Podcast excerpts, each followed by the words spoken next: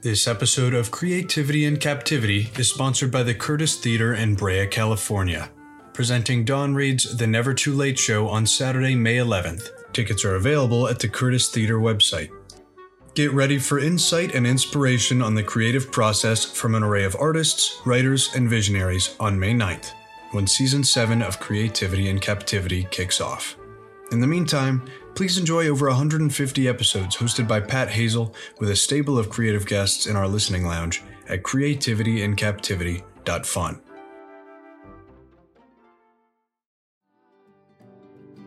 Welcome back to Creativity in Captivity. I'm Pat Hazel. Joining me today is Phenom indie rapper Open Mike Eagle. His early work includes dark comedy, Brick Body Kids Still Daydream, and anime, trauma, and divorce. Today, he shares stories of the challenges of teaching school during the day and rapping at night.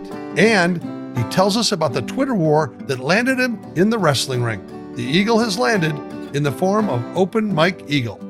That spark of electricity, a skipping stone that sets you free. You're captive to a mystery, the curse of creativity.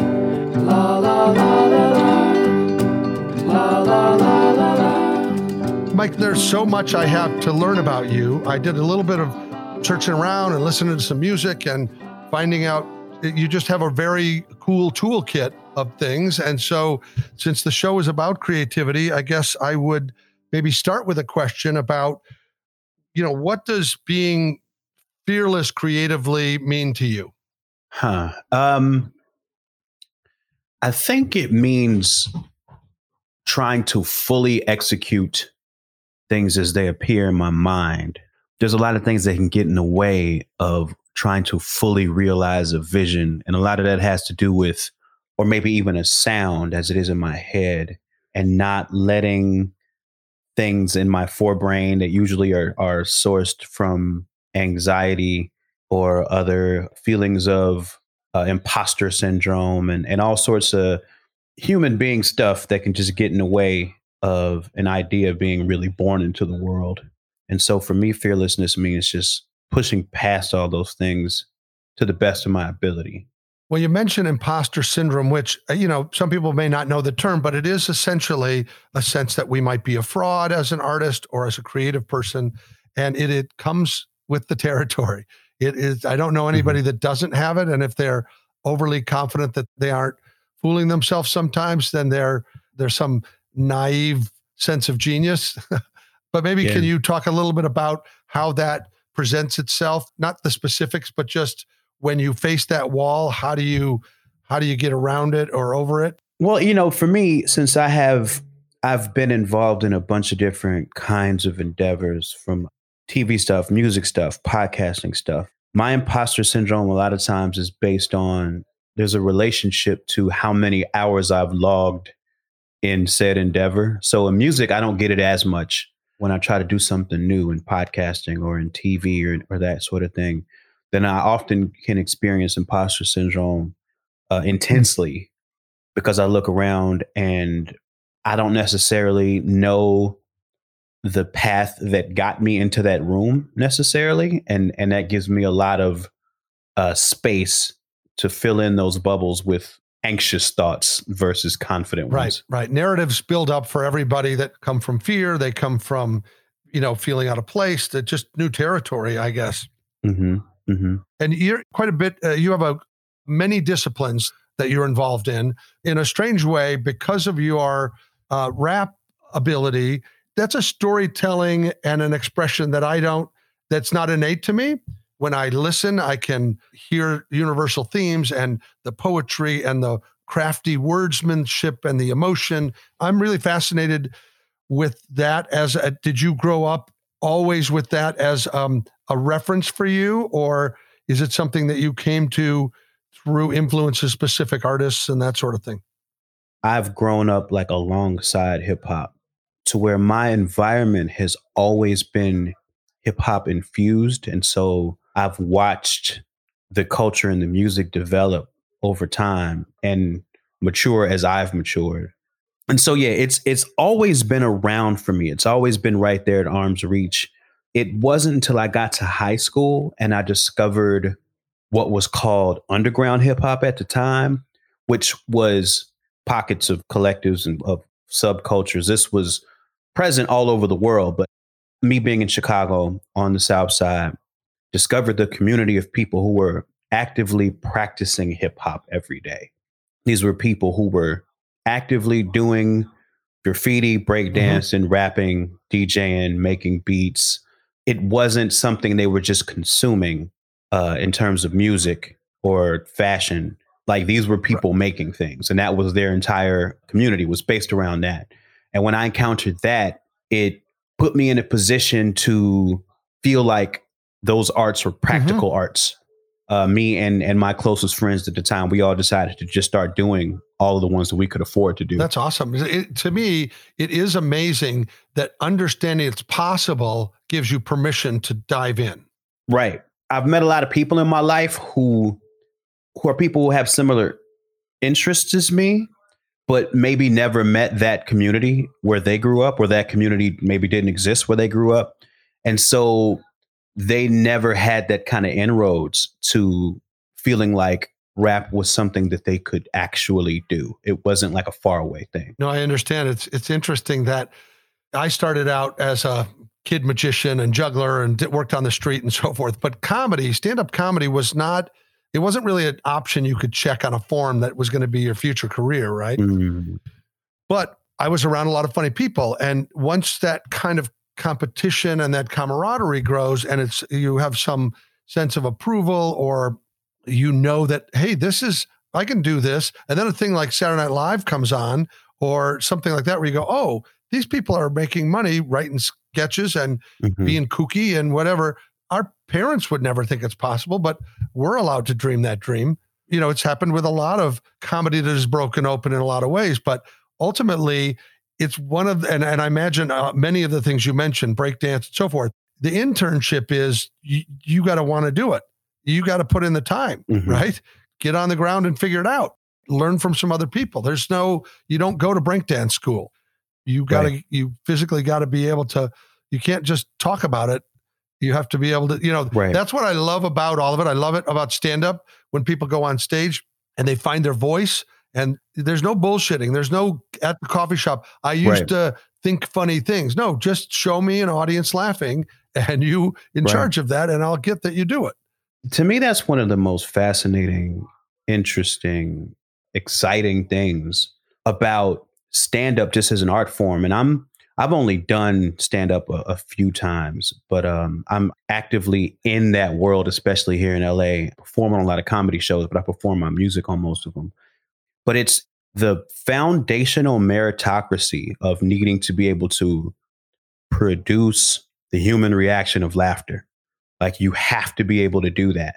And if you can, there's like this entire world of options that can open up to you depending on you know, level of commitment, work ethic, uh, luck, all of those things.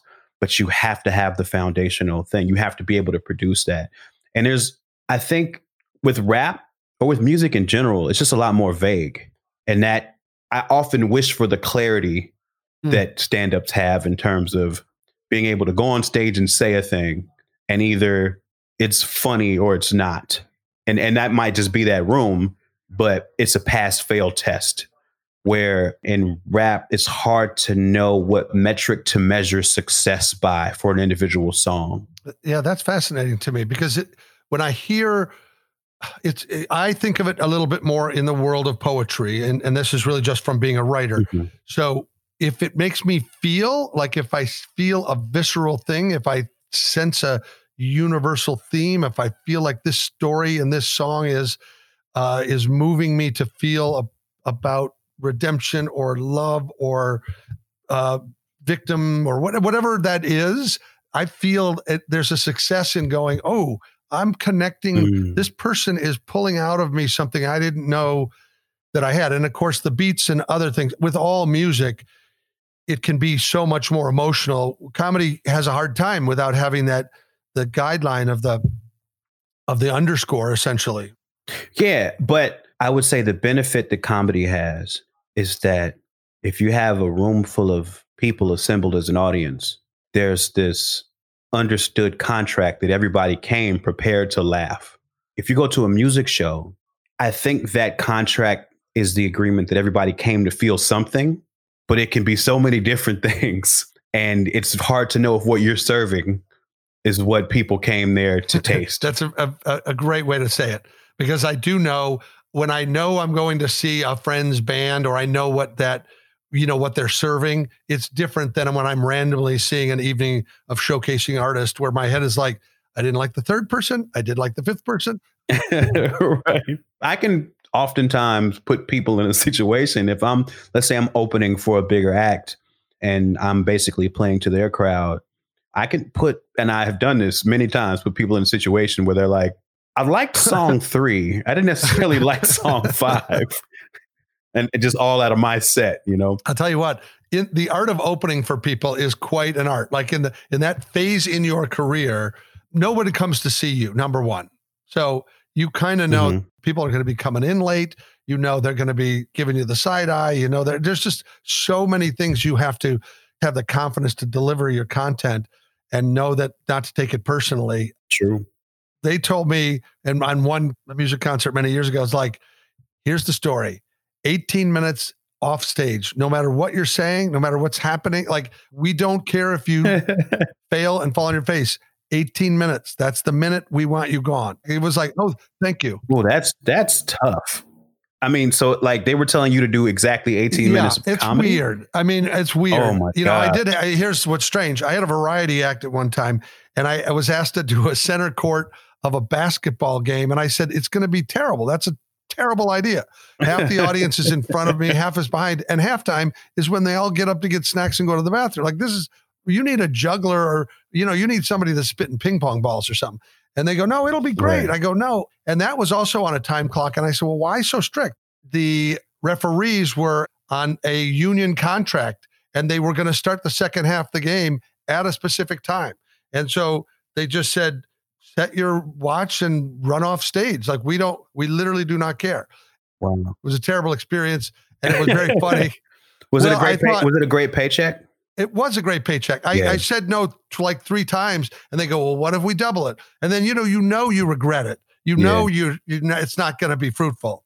Yeah. Those are, those are usually you're, you're there's some shows where I, the way I look at it, you get paid extra for how much is going to crush your soul like like they give you a little like whenever I perform at colleges, I go into it knowing that I'm doing it for the money because it is not going to feel good to do at all. You know what? That that is to be said about a certain amount of art, right? Sometimes yeah. you have to do things to pay for the things you want to do. Yep. And you know, it the hope is that the money uh somehow covers the pain. but it just depends on how painful the event is. Yeah, I like that you have a soul crushing clause in your contract.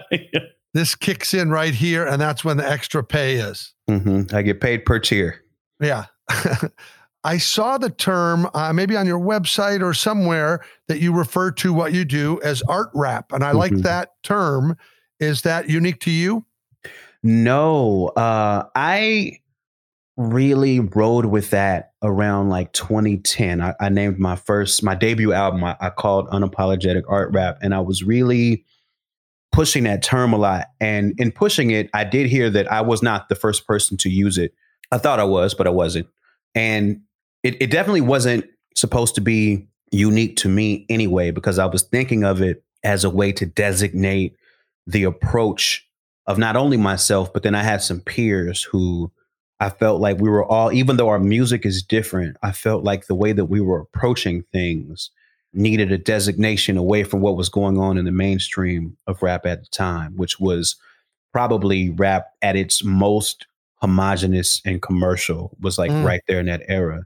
I was trying to make a designation almost like it, it was almost for the benefit of consumers. Right. To be like, if you were going to put us in a bin at record stores when those existed, you would you would put us you'd put us over in this section. The interesting thing is now though, I, I mean, 10 years later, the landscape has changed a lot and mainstream rap is a lot more progressive than it used to be. Even though there's still a lot of old things that it's stuck in. Uh, I think now more than ever, if you end up in that highest tier, you're given a lot more room to express non traditional imagery and non traditional approaches in music. That's all we ever wanted space for that. Now, the term art rap isn't as necessary as I thought it was. That's kind of the origin and, and how I came about it. Again, it is art among the many other things, but I really think at the core of all of it is expression. Mm-hmm. I'm fascinated by your newest piece because it feels so personal, right? It mm-hmm. feels like so many elements of your life have changed in the last, let's say, during this year for matter, that you're exploring uh, your feelings and your position and all of that in different parts of this new work. It's daunting, really, to look at yourself in the mirror when you're going through change. I wonder how you explored that. What was your process when you were willing to sort of open certain doors? I think that a lot of it was heavily influenced by a therapist I started working with right around that time. I was in the early to middle stages of making a new work just because, you know, just the cycle of time, that's where I was. It was like time to work on the next thing.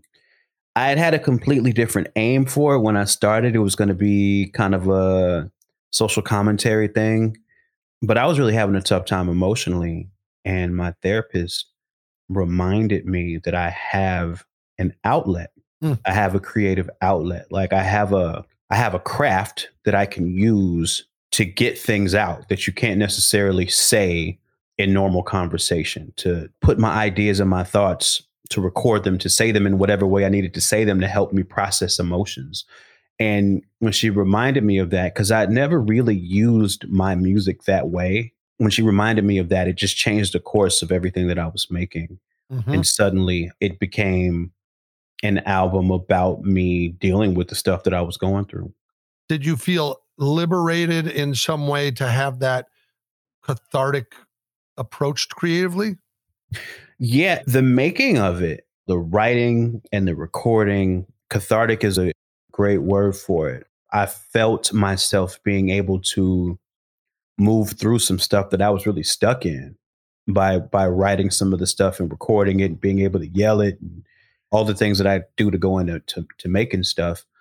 The interesting thing though was as good as it felt, as therapeutic as it felt to take that approach, when it came to releasing it, I'll say I'm still undecided on whether or not that was a good idea psychologically. the, jury, the jury's still out.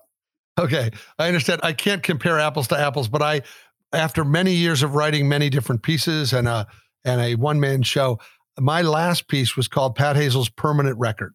Mm. And it, the premise was sort of comedic in that you've, if you've heard that term, that something's going to end up on your permanent record and it's going to ruin you later in life.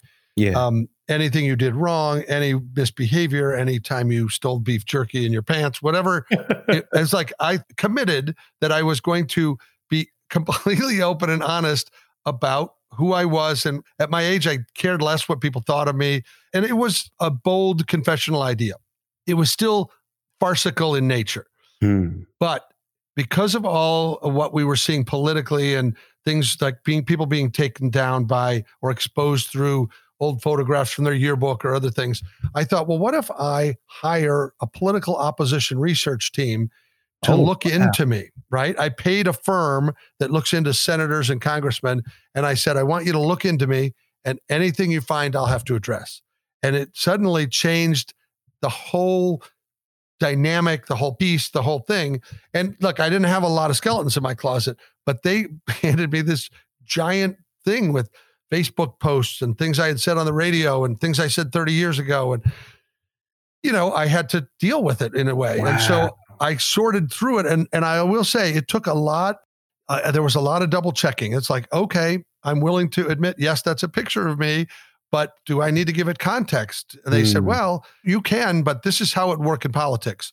We would separate the words from the picture and we would use the picture. And I was learning a lot about in the oh, process. Wow. Right? So, so you you've got a whole new perspective on political theater now. Right, right. Particularly the opponent uh, issue, right?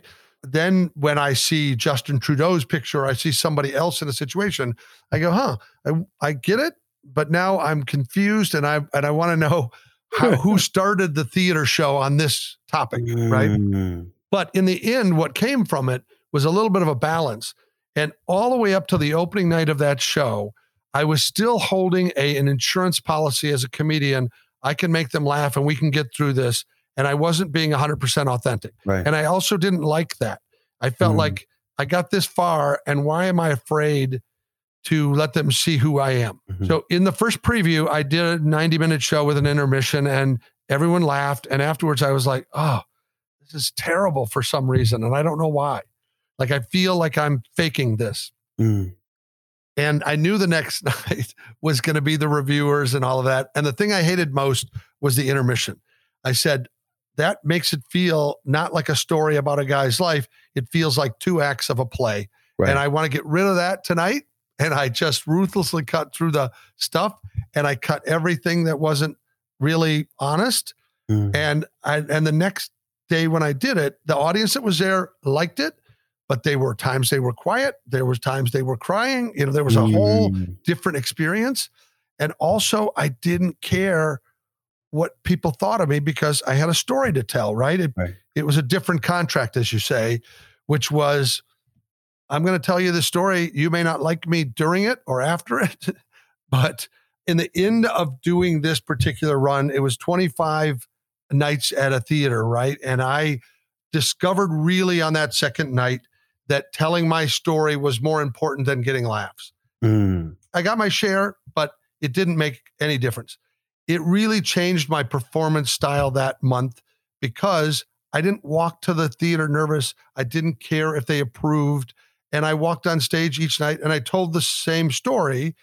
And it was whether there were 300 people or 25 people, I was still okay with it. And they reacted the same way. And it was Mm. really quite a lesson about maintaining a certain authentic voice.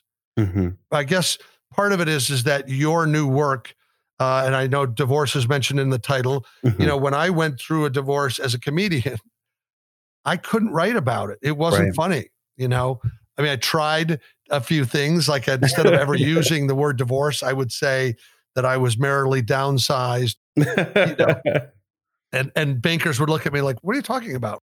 But I would always force myself to find a different way to say it. yeah. Um, that I thought I was a catch, but it turned out I was a catch and release. You know, kind of- but I didn't also didn't want to do it on stage because I have children and I didn't want to make it a forum for me hundred to, percent. to you know, I didn't want to be unfair, but it made it it made for a long dark tunnel to try to write about light funny things. Yeah. You use a lot of humor and a lot of clever content to make your material accessible. I mean, that's my assessment for what part of your catalog I was listening to is there's a very clever way of using your craft. I don't think I'm overtly necessarily doing it to make it uh, accessible. I think that's a good byproduct of it, though. Just for me, like there is like part of the challenge of making stuff enjoyable for myself is trying to find the little bit of light in the darkness. And sometimes that little bit of light can only come, for me, it can only come through the avenue of absurdity. If I stretch something in the darkness, if I stretch it wide enough, if I pump up the absurdity of one of the elements of it, it allows a little bit of light to shine through. And it allows me to spend more time talking about the dark stuff. If I have like this this angle into it where it's not just strictly confessional, because that type of stuff I only like it in small doses from other people. This project for me is the most I've ever done on, on that level, where it's just like me talking about myself and some of the darkness that I deal with. I'd never really have gone into that to this degree as I have on this album. But even then, I didn't want it to feel completely dark because I don't feel completely dark about it. I think that part of how I feel about things is absurd. and so I wanted to be able to paint with that color. Well, I heard the legendary Iron Hood, Mhm. and it's funny when I heard it. First of all, I didn't know its context, right? And so I started thinking, oh, how much of this is really about his brother Charles? Like it, this was okay. This was me, a naive person, going, "Oh, this guy had a tough, tough, you know, situation with his brother." And then I discovered that it was about influenced by the X Men um, yeah. characters. Uh, I guess Juggernaut and some other things. Uh huh. And then it was a whole different, it was so fascinating to me that the way, trying to think of some of the lyrics, you talked about uh, having some now and laters and uh, Canadian. Um, yeah, clearly Canadian. Yeah, Yeah. right. So I love that nostalgic tone and whatever. And then I noticed that it was actually produced by They Might Be Giants, which, well, uh, Dan Miller from They Might Be Giants played a guitar on it. oh, okay. The production was handled by this guy named Exile. I know that you're a fan of They Might Be Giants, uh, Huge nonetheless. fan, yeah, for sure. and they were an influence. But they are so great to me. They have they're great musicians. Their lyrics are amazing, and there's just so much weight and whimsy that share Mhm.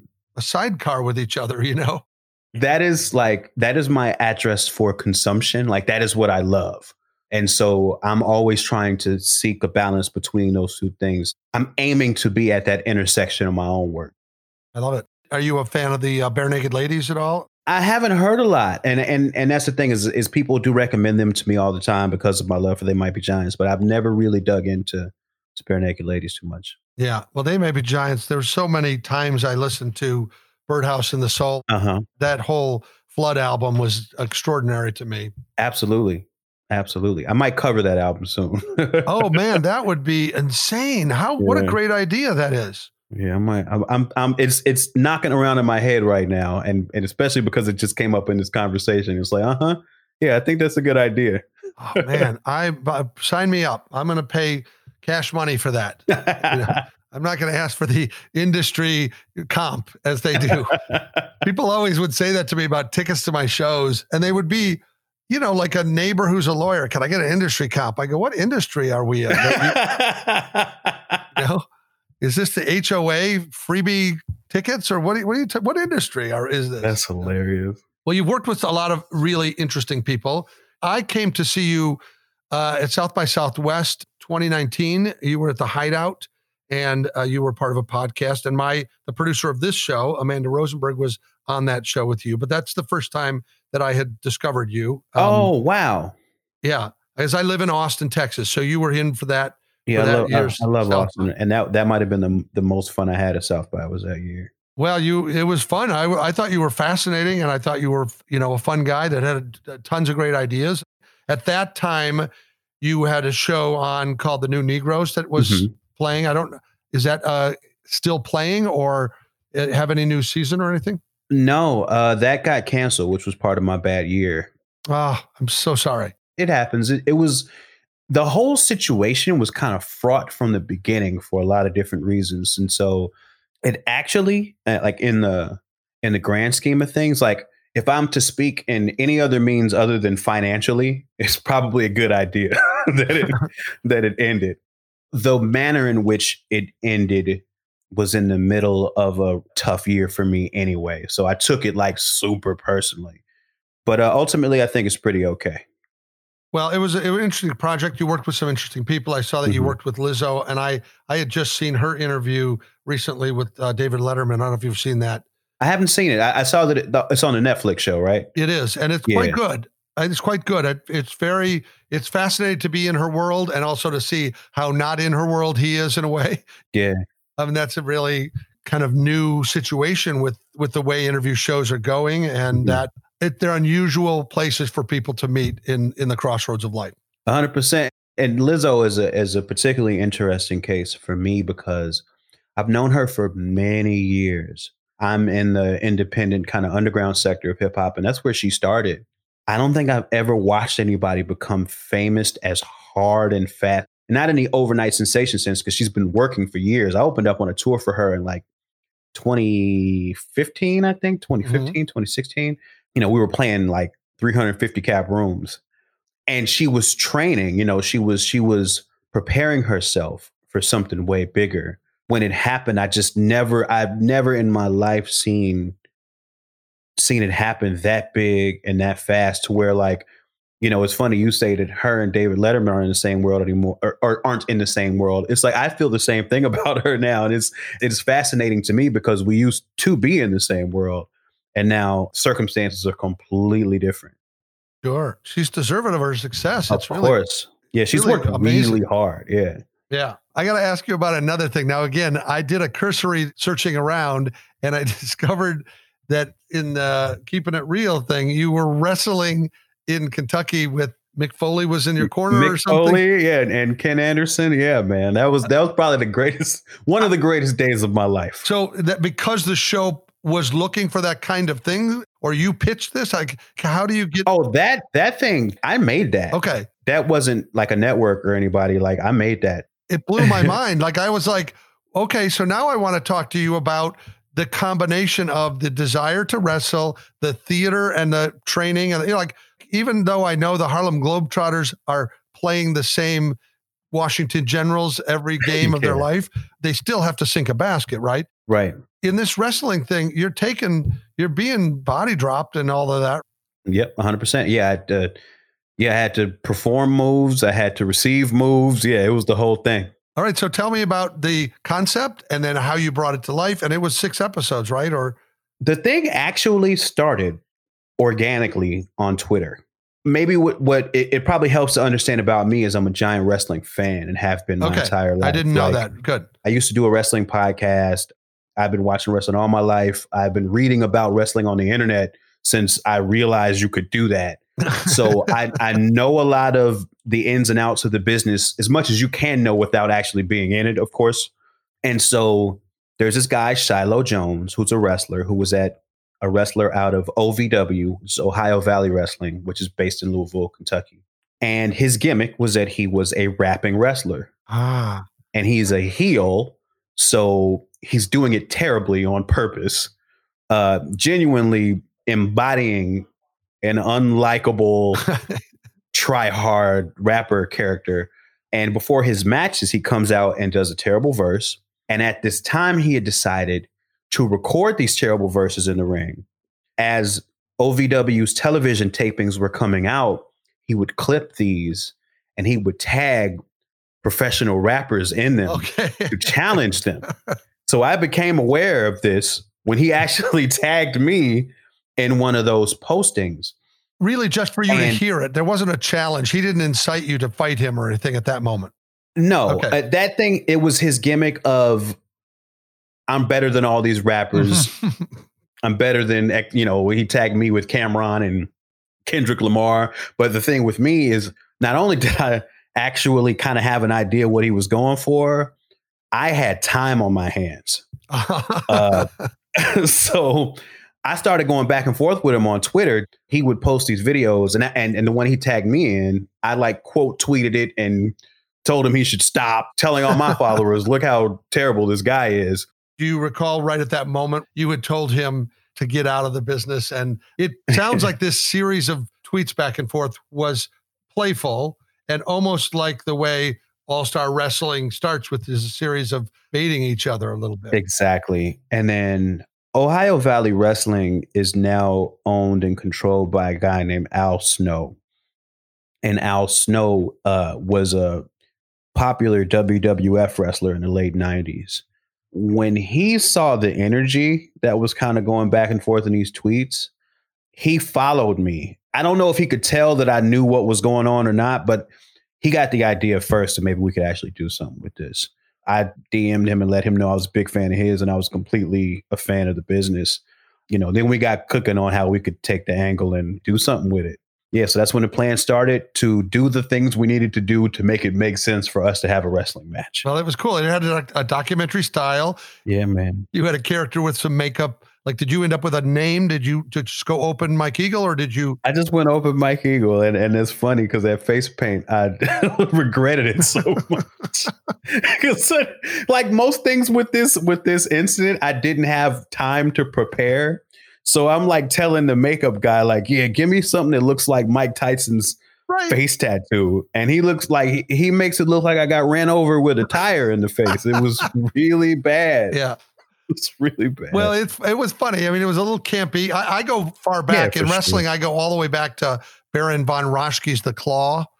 Um, oh, was that AWA? Uh, or it came out of Minnesota. The, the, yeah, I think that was AWA. Yeah. yeah. So, I mean, we as a kid stomped around the living room and threw each other in the beanbag chair, you know, and then gave each other the claw on their head. 100%. And we knew it was fake, but you still see somebody held over their head and thrown onto the canvas. You know, you still got to take some hits there. Yeah, I I only was able to train for a day, and I oh. hurt myself training. Wow. Yeah. Oh, that's crazy. Well, are you a in shape guy as it is? You work out a lot? Uh, no. I, I at the time I was playing a lot of volleyball, and that was about the extent of my exercise. I'm not terribly out of shape, but I'm certainly not in professional wrestling shape. To me, it was really fun and a little bit confusing. Is this guy kind of a wrestler on the side? And it takes me back to the Andy Kaufman wrestling days. Yes. We had had uh, George Shapiro on this podcast a little bit ago. He was Andy Kaufman's manager also at the Mm-hmm. time and talked about how that all came to be, where he ended up on Letterman and the pile driving and the That was beautiful. wearing the neck brace for a year. Yeah, and getting slapped by Jerry Lawler Right. and all that was so great. That kind of stuff inspires me. I it's just a thing that I admire the the level of commitment of of an Andy Kaufman and wrestling is the sort of uh medium in which that you can take that so far if you're willing to commit, especially back then when so many more people actually thought it was real. Again, it was on television. TV, uh, as seen on TV, is a very confusing thing for people. They're Mhm. like, "Oh, it has to be real," or they, Right. they look at them. They're doing it. You know, you don't know they're all pals and eating burgers afterwards. right. Were you a teacher prior to doing uh, your work professionally? So the last thing I taught was third and fourth grade special ed. Like I was their homeroom teacher. So I taught them math and science and every anything else that they gave me the textbook for I'd have to teach. And that was a very dangerous situation that I was in. To put you in uh, charge, you mean, or well, no, the school itself. Okay. This was called a a, a, a non-public school, which meant for this particular school, you as a student had to have gotten expelled from two other elementary schools already before you could get referred to this school. It was uh, literally dangerous. Like I had a stabbing in class. I had a kid come one day. He had been out for a week. And I got to admit, man, we were kind of happy he was gone. and he came back with a house arrest bracelet on oh man, in the fourth grade. that's cr- crazy. I mean, I know it's true. This the world is is that way, but boy, that that's quite a bit to deal with. It was a lot. Really, it taught me a lot about parenting because there were a lot of different situations that led these children to being who they were. Everything from like advanced fetal alcohol syndrome to just the streets themselves. Mm-hmm. But one thing that was consistent for all of these kids in this entire school, all of their parents were bad at boundaries. All of them. And it seems like like like I came away from that experience thinking like this is the golden lesson. Not that anybody's going to be perfect at them, but it is so important to try to have them, to try to institute something at home about respect and consequences. Because if you don't, you'll send these children out into the world and they will respect nothing, mm-hmm. nothing at all. As unusual as this was and as dangerous, it sounds like you may have been empathetically the very person that many of these kids probably needed to hear from, given your range intellectually and emotionally. It was probably difficult to be creative at that time. Was it at the end of a day? Was it, you know, were you still writing or I'll tell you something else I learned. I learned that although I might have a good skill set for role modeling, which is I think what you're getting at, mm-hmm. I learned that I am not a good teacher and I would never be a good teacher because what the good teachers used to do, and I noticed this, they would work, you know, they'd get there at 7:30, they'd leave at 4:30, and they would go home and spend the evening prepping for the next morning. And I would never do that. I would go home and I would make music. I would go home and do anything else because I wasn't going to take that work home with me. That w- the way that they were dedicated to doing that.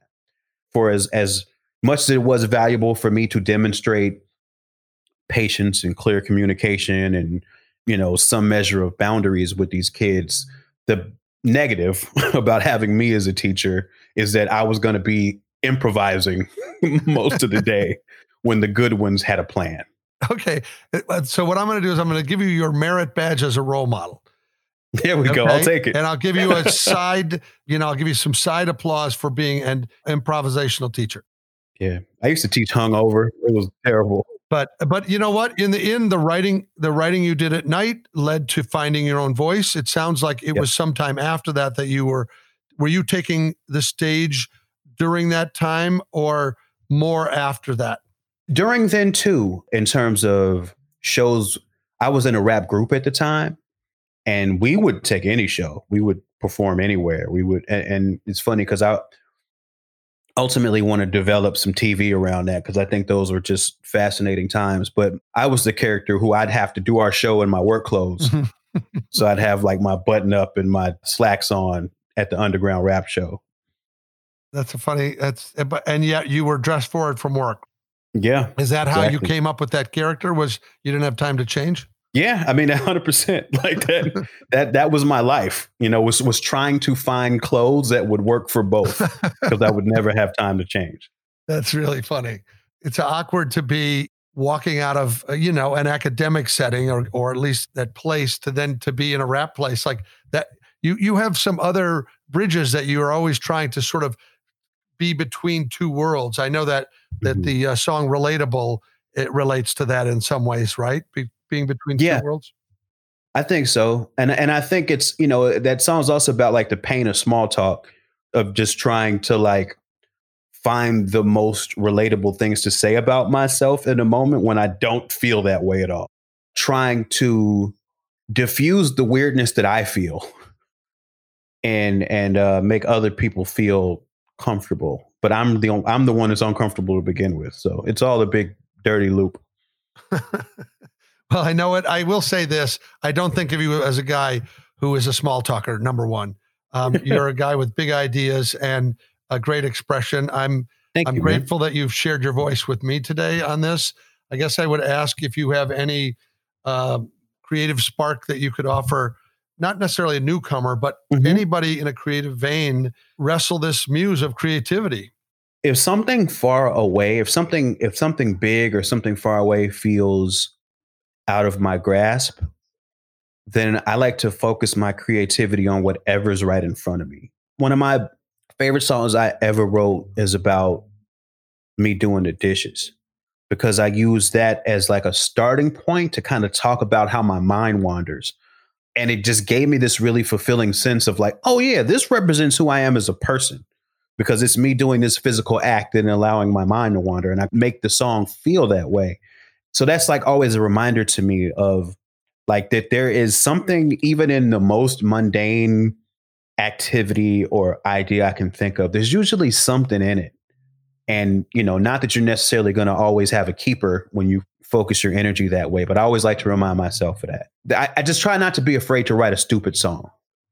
What's the name of that song so I can hear it? Uh, it's called Dishes. with me. I'm just washing dishes. I got wet sleeves. Don't make dishes while I'm scrubbing. That's a pet peeve. I really, really hate that. But me, I'm just washing dishes. Trying to help around the house more. Making income instead of outpour. Enough about my shit. Let's talk about yours. Let's talk about yours. Yeah, uh, I'm done.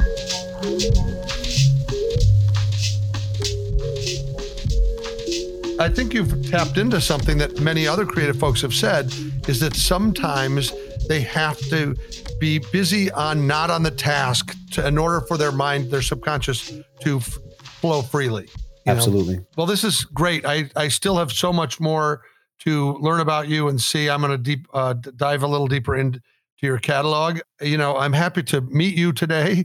I'll encourage folks to check your current album out, the most recent one, the Anime Trauma and Divorce. Mhm. And also, I'm if you need a champion for the They Might Be Giants cover of Flood, I, I can't wait for Whistling in the Dark. Whistling So- in the dark. I can't wait. That's actually the one that's got me most excited.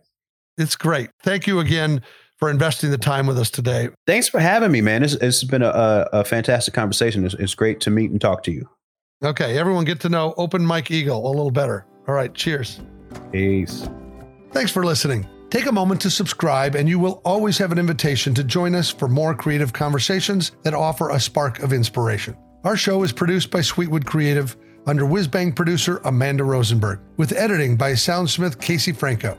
Our original music theme was written and sung by Maya Sharp. Please feel free to reach out with your input or to share a review through social media on Instagram at Pat Hazell with two L's or visit our website at creativityandcaptivity.fun.